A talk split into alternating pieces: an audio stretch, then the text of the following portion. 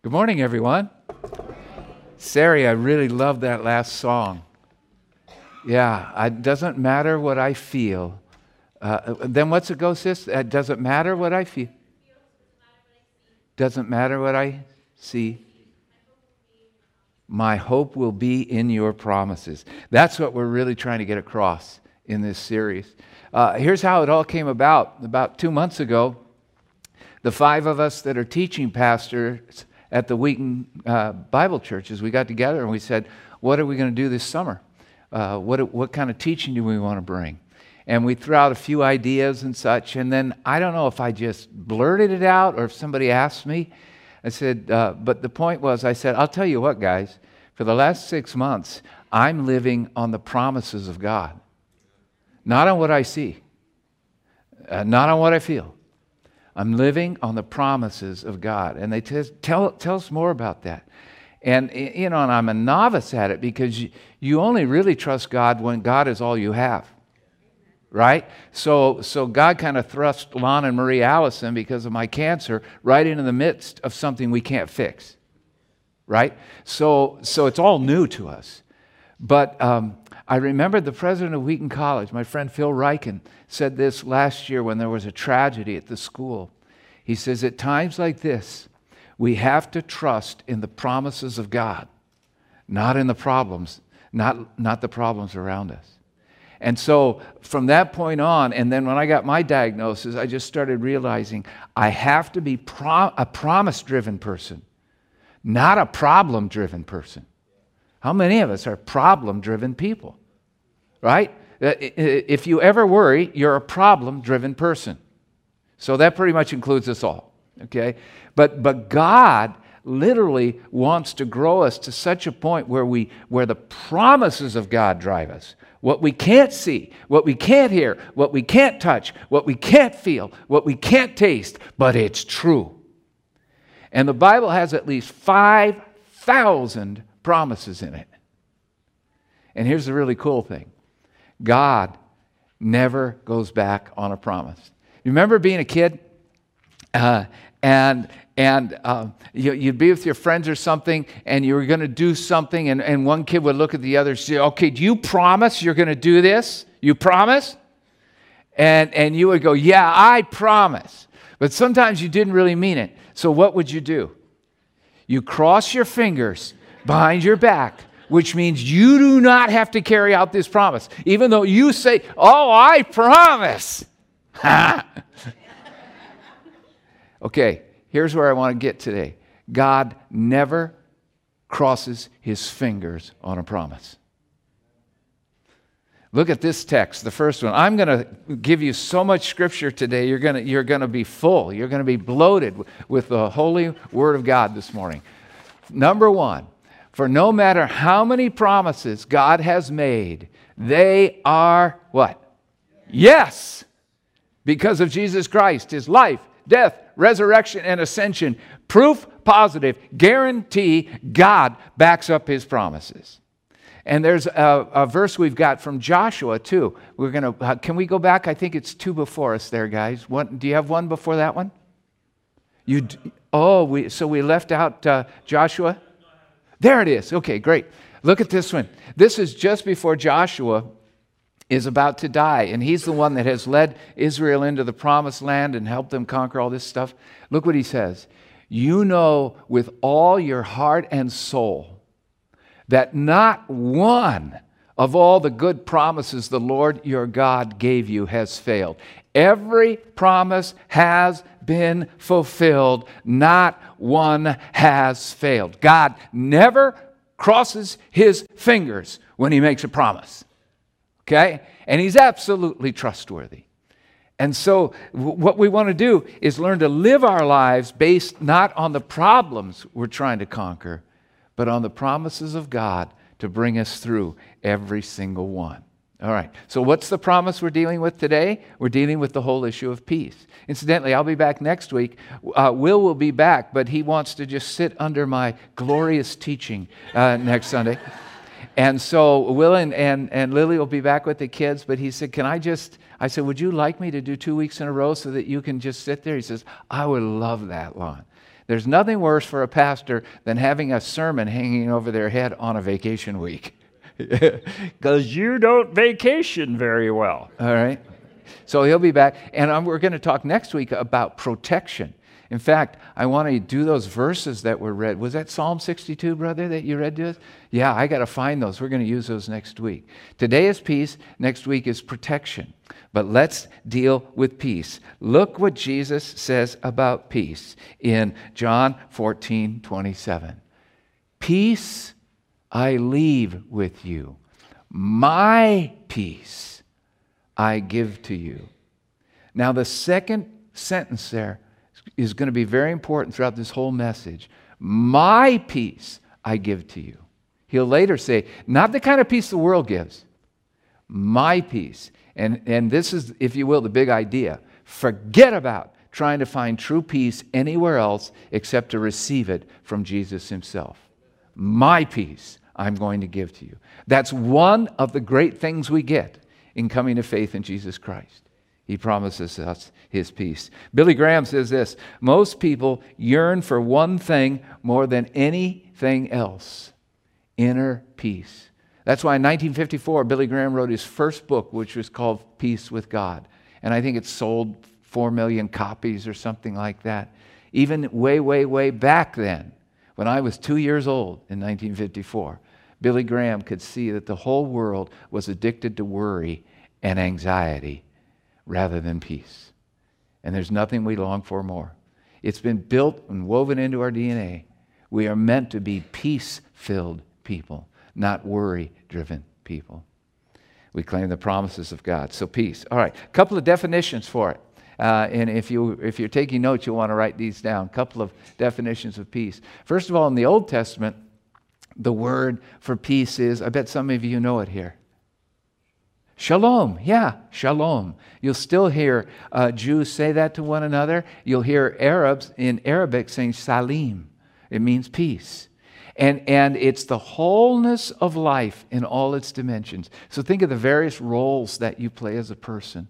And, and peace wasn't, wasn't just a feeling, it was a sense that every aspect of my life is in the wholeness and the balance and the integration God wants it to be and that God promises that kind of shalom peace for our lives, and especially in eternity.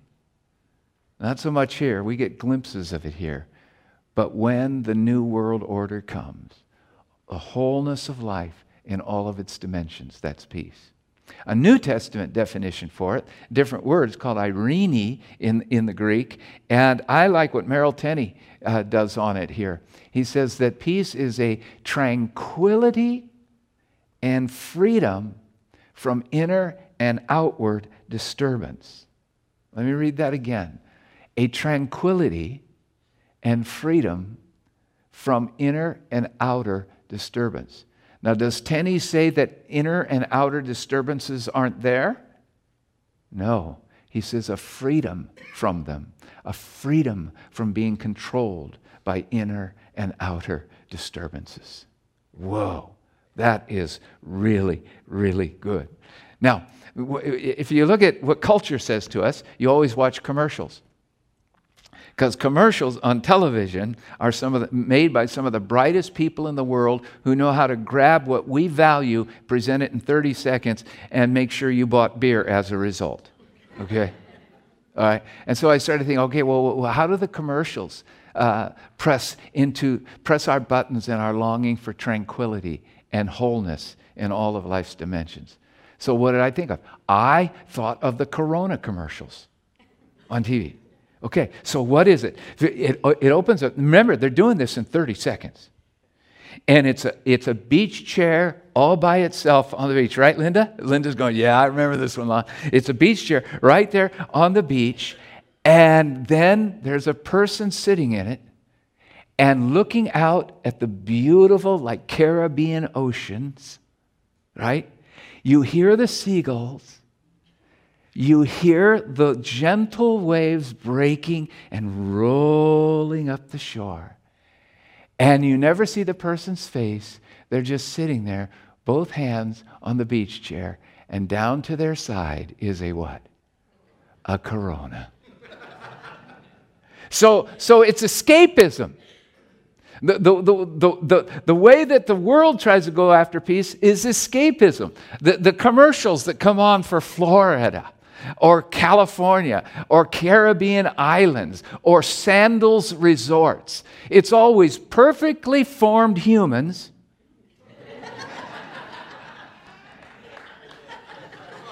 in a lovely ocean where there are no stinging stingrays or barracudas or sharks and, and, and, lovely, gentle breezes blowing through the palms. It's escapism.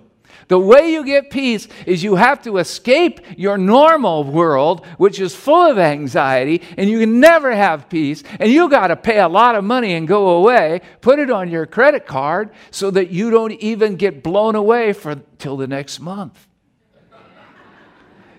then I guarantee you, whatever brief respite you had is gone. The world tries to tell us how to find this peace, tranquility of life, wholeness in all of life's dimensions through escapism. But we're, we're smart enough to know that doesn't work. We're smart enough, no matter whether we're 15 or 50 or older than that, to know you cannot escape the inner and outer disturbances of life. They're going to come at you. So, when, when Tenney says to us a tranquility and freedom, he's talking about learning to experience free peace even in the midst of disturbances. I, I, I know this is true because Jesus said it. Look at John 16 33. And you got to read this really carefully. And it was just this week. In fact, Rob Bugh and I were sitting together on Thursday, and I said, Where are you going on this Sunday sermon? And he started telling me, He said, Where are you going? I said, I'm going to I'm going to camp on some of Jesus' sayings and then bring others alongside it. And especially, I said, Rob, the one that has got me this week is when I really read John 16:33 with new eyes. Jesus says, I've told you these things so that in me you may have peace. Okay? Good. His teachings have been given to us that we may have peace. Peace means an absence of worry. But look at the next line, the next sentence. In this world, you will have trouble. Now put those together. I have told you these things to give you peace. and we go, great. Corona on a beach. His very next line is In this world, you'll have trouble. There's no escaping it. I will give you peace. In this world, you will have trouble. Those don't make sense together. Of course they don't. Because it's wisdom that comes from above, not from here on earth. Jesus literally says, I came to give you peace. In this world, you will have troubles. We never get away from the troubles. But we can learn to experience His peace in the troubles. And that's what we want to go after this morning. That's what we want to go after. Uh, all things are possible with God. God offers peace while in trouble. That's one you want to write down. God offers peace while in trouble, not in absence of troubles. All right. Now we're going to talk about three types of peace. Here they are. Number one is peace with God. Number two, peace with others. And number three, finding that peace, peace within. All right? Peace with God first, peace with others second, and peace within third. All three are terribly important. And the first one matters most of all. Do you have peace with God? Now, careful. Don't now think of peace as a feeling. Think of peace the way we think of it when a war ends and there's a peace treaty, a peace pact. You saw our president, and we pray for him and, and, his, and his administration and all of our government officials and we pray that they that that that this thing with North Korea will bring a lasting what? Peace. A laying down of arms. Okay? I, I, I was thinking this morning of, um, and the date was September 2nd, 1945. On a great war, U.S. war vessel in, in, the, in the South Pacific, one of our admirals met with Japanese leadership, and it was to bring a cessation to war. Two atomic bombs had been dropped on Japan. The war, if it went on, was going to kill millions more. And so the emperor of Japan uh, told his generals and admirals, he said, We must end this now. They came together and they signed a peace treaty on September 2nd. It was a cessation of war. Now, I wonder if you've ever thought about your need to bring about a cessation of war with God. Because you're at war with God. Whenever I exert my will rather than His, I'm at war with God. May I tell us something that we all know? You will always lose. We were meant to have peace pact with God. Look at this verse from Romans chapter 5, one of the great, great texts about this thing of finding peace with God. Therefore, since we have been justified, and justified means declared not guilty, we've been justified through faith, we have peace with God through our Lord Jesus Christ. An end of hostilities. You say, I, have never knowingly been an enemy of God. Well, that doesn't really matter. If you've said no to God in your life, if you've said you don't want relationship with God, if you try to run your own life, God declares you're at enmity with Him. Okay? Now look at these two verses from Colossians 1 21 and 22, because I can prove my point through the scriptures. That's good. Incidentally, if Will or Lon ever try to prove a point that isn't in the scriptures, you should stand up and say, That's not in the scriptures. Maybe see us afterwards. That's, that's probably better. but look at this. Look at this, you guys. Once you were alienated from God and were enemies in your minds because of what? Our evil behavior. But now, he has reconciled you by Christ's physical body through death to present you holy in His sight, without blemish, and free from any accusations. Another way to, in using my metaphor of uh, cessation of war, and, and free, free from any penalties as a result of war. Every human being on the planet is born with a bent toward wrong behavior. We call it original sin. You can't escape it.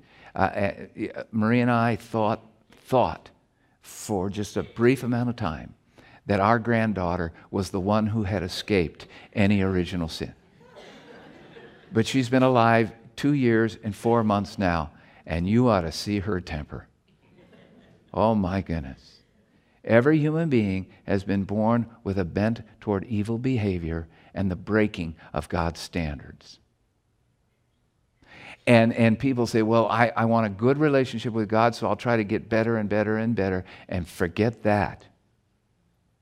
Because no matter how much we try, we don't get that much better. And if our behavior's not bad, our thoughts are. And God judges us not just by our behavior, but by our thoughts, our words, and our actions. And so forget this whole thing that you can ever kind of earn by goodness approval from God in the end of war. No.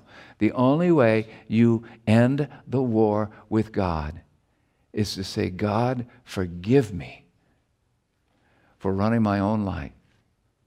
Forgive me for separating myself from you. I choose to sign the peace treaty today. I choose to give you my life and ask that you would give me yours. And you hear us talk about it every week, guys. This incredible reality of the God of the universe saying, The war is over. I will enter your life. You will enter my life. And we have peace with God. Have you done that? Have you asked God to forgive you for all of your evil thoughts, words, and deeds? Have you said to God, God, I don't want to run my life. I place my life in your hands. If you have not done that, I'm going to say a prayer right now. Okay, so let's all bow our heads. This is for any of you who are not sure that you have found peace with God. I'm going to say a prayer, and then I'm going to say to you, make sure you come up to me or one of the other prayer people right afterwards and tell us that today you prayed this prayer because we want to give you a few words of counsel. All right? Lord, I now come to you on behalf of, even if there's just one here, and maybe there are many who have not entered into peace with you. We don't want to be enemies. Lord, we do not want to be alienated. We want relationship with you. And now, friends, in your own heart, say this prayer after me Lord, I want a cessation of hostilities between me and you. Today, I ask you to forgive all my sin. And today, I give you the leadership and the control of my life. Once again, today, I give you control of the leadership of my life. And we sign this in the name of Jesus Christ, who died for us, that we might be reconciled to you.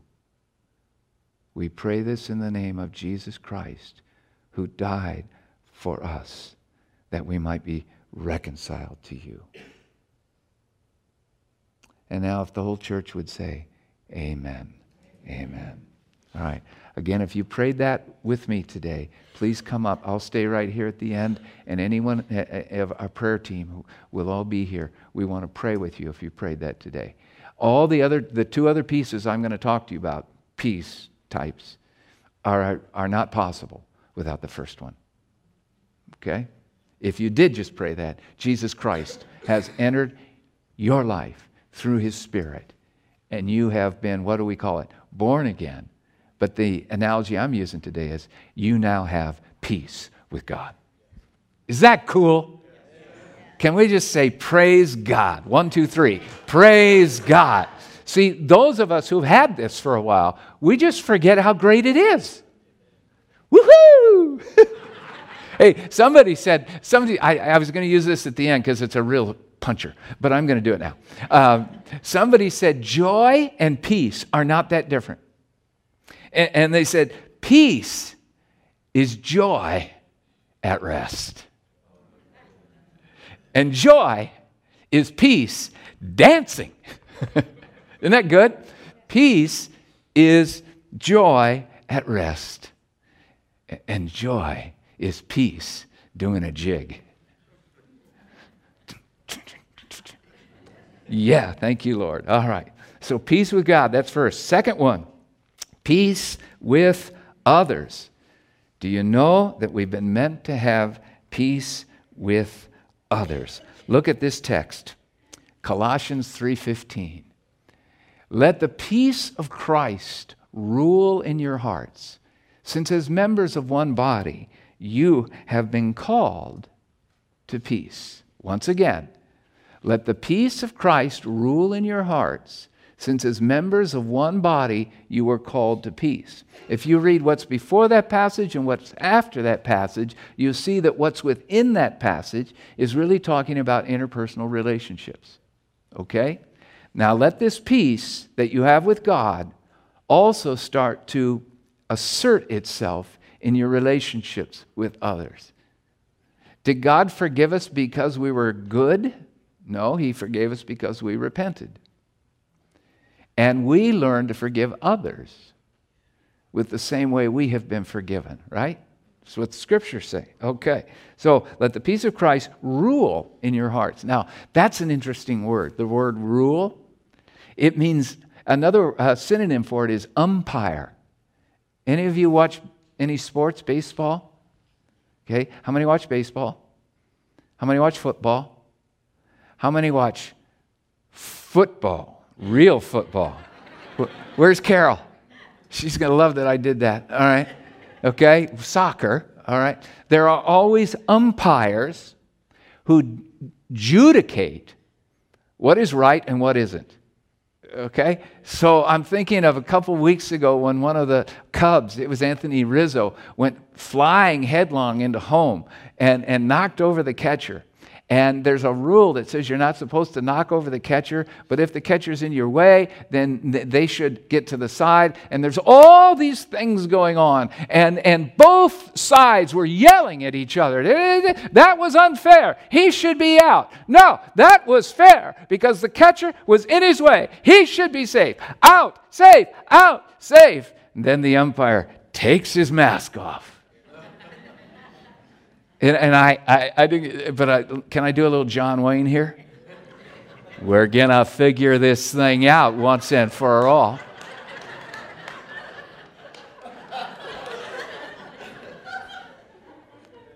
That guy is safe.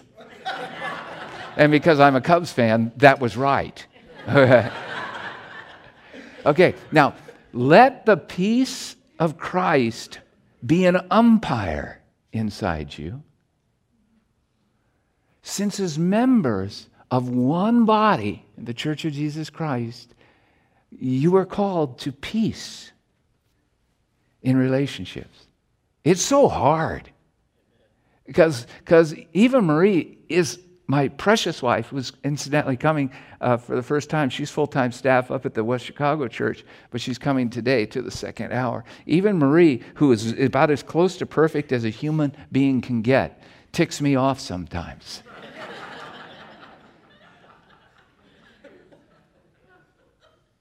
and yet God calls us, He says, My umpire, my rule for you is peace. Whoa. when we're upset with a fellow believer, when, when, when think of an umpire guarding your heart and your mind.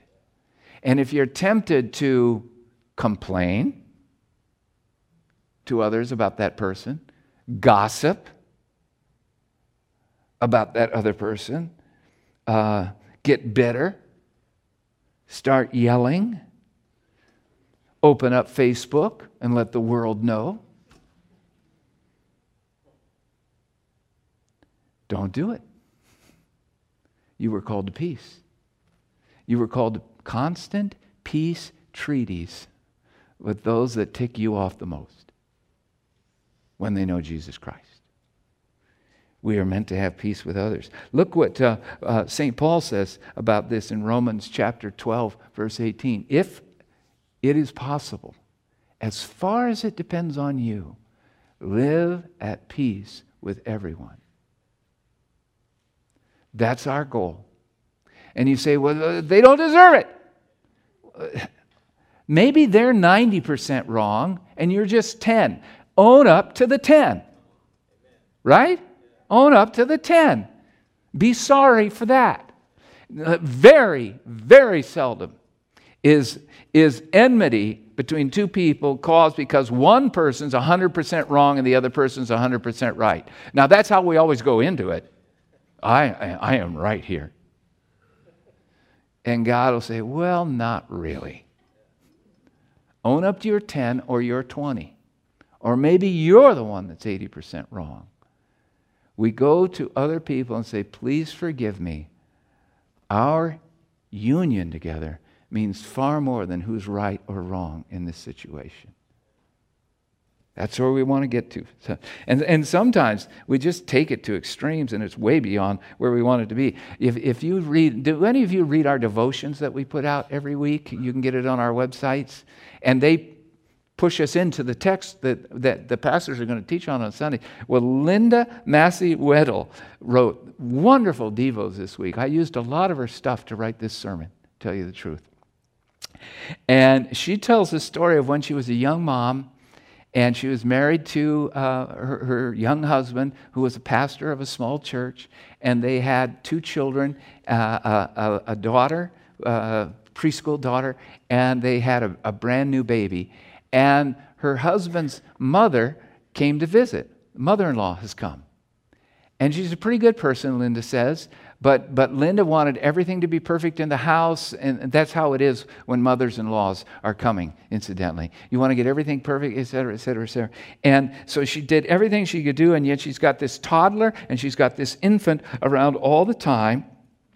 And she's raising her daughter and her baby while the father's at work a lot. The mother in law comes, and Linda wanted her approval really, really bad. And one morning, when the daughter was playing, uh, uh, uh, early morning, the daughter in law was playing, and the mother was dealing with the baby. The mother in law said to her, I've yet to see you wash her. I've yet to see you wash her.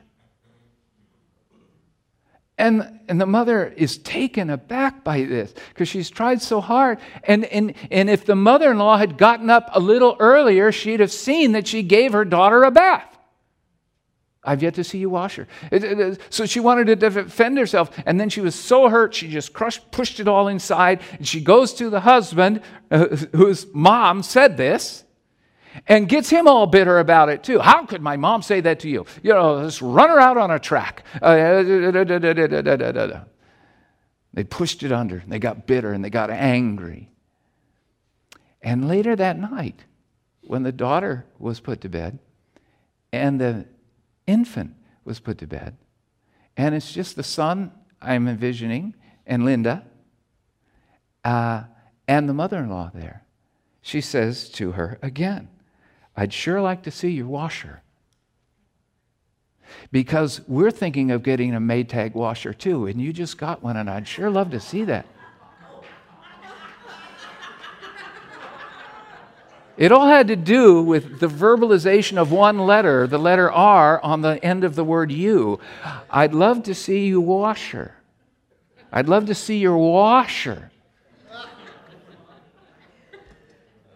Sometimes enmity is just misunderstanding. That's pretty good, isn't it? Yeah. I, in fact, I, I got to meet Linda. I don't know if I've met her before. She sounds like a stitch in nine. Uh, uh, so, misunderstandings or honest wrongs done doesn't matter.